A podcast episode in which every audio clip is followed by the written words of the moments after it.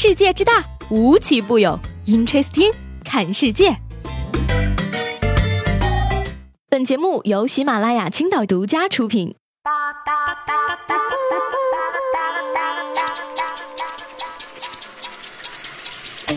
Hello，各位好，欢迎收听本期的 Interesting，我是西贝。十二月十七号的晚上呢，北京的一家麻辣烫店内，店主结账的时候呢，被一笔五千九百三十八元的支付记录惊呆了。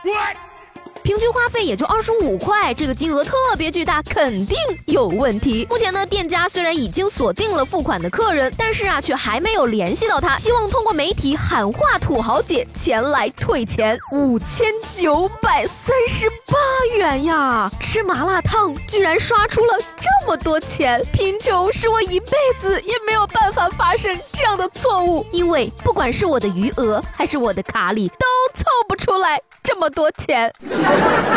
所以呢，虽然冬天到了，但是我依然在努力的减肥，争取早日穿上去年的羽绒服，因为冬天的衣服真的很贵呀。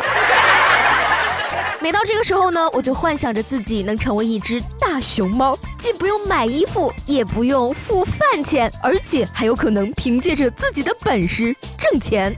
十二月十八号呢，中国大熊猫保护研究中心正式与四川某纸业有限公司签订合作协议，今后啊，研究中心将固定把大熊猫的粪便和食物残渣供给给该企业，用来生产生活用纸。嘿，目前呢，这种熊猫便便纸已经面世，售价还相当的不便宜。熊猫粪便呢被称为青团，而每只大熊猫每天会产生五十公斤左右的竹子残渣，粪便通过洗选、蒸煮、高温消毒后提炼出植物纤维，生产熊猫纸。嗯，猫屎咖啡、熊便纸巾，可以的，可以的。那些平日里说滚滚好可爱的朋友们，考验你们的时候到了。如此具有生活气息的熊猫周边，怎么能拒绝呢？Amazing。今年二十六岁的男子小胡啊，和女朋友谈恋爱不到一年半的时间，却分手了二十多次。女友啊，一言不合就爱分手，而他的分手原因呢，也令小胡觉得防不胜防。比如说逛街的时候，女朋友看上的衣服，小胡觉得不好看，他就会哭诉，别等我试穿一件衣服的耐心都没有，分手吧。而因为诸如此类的理由呢，小胡被女朋友拉黑过十几次，而每次吵架呢，都是他放低姿态求和才得来和解。而据说求和好送的礼物啊，加起来得有一大箱了呢。最近家里人一直催着二人结婚，但是小胡却因为女朋友的分手上瘾而踌躇起来。分手二十次还在要求复合，小伙子，朋友究竟长得有多好看？不过呢，这也说明了一个道理啊，现在的女孩子们都很矜持，想要礼物都不会直说的，必须先编一个分手的借口才可以。说到这个编借口啊，真是佩服接下来这个十二岁的戏精男孩。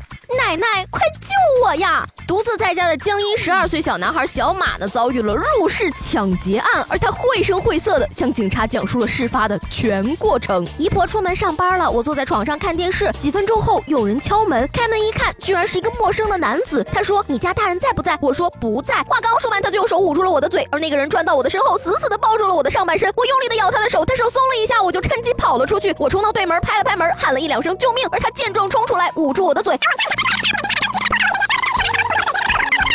最后他离开的时候，因为我侧身朝着大门，看到他的右手拿着一叠钱就出去了。大概二十分钟左右吧，奶奶回来了才解开了我，才报了警。嗯，故事十分生动，很有现场感。不过在专业的警方面前还是露馅了。而经警察调查呢，原来呢，小马是为了买游戏《王者荣耀》中的装备，才想出了这出抢劫大戏。嗯，这个剧本可以秒杀本年度所有的国产电影了，好吗？谁说中国没有编剧人才的？你让他们从小沉迷手游，还不给零花钱，试试看。不知道大家在大学的时候有没有报名参加过计算机等级考试？最近呢，有一名网友啊在网上爆料说，他的一个师兄呢报名计算机考试，因为证件照一直上传不成功，所以作死换了一张表情包，居然上传成功了。而上传之后啊，却发现他改不了照片了。于是呢，打电话给考试委员会，得到的回复却是：同学不好意思，我们只能给你换一个方向呢。然后呢，这个同学的准考证上就一直印上了这个表情包。Unbelievable！不过呢，有热心网友表示说，这个样子其实也是可以参加考试的，只要呢证件信息和准考证信息对得上就行。但是呢，唯一的问题可能就是最后给成绩的证书上应该也是这张表情包。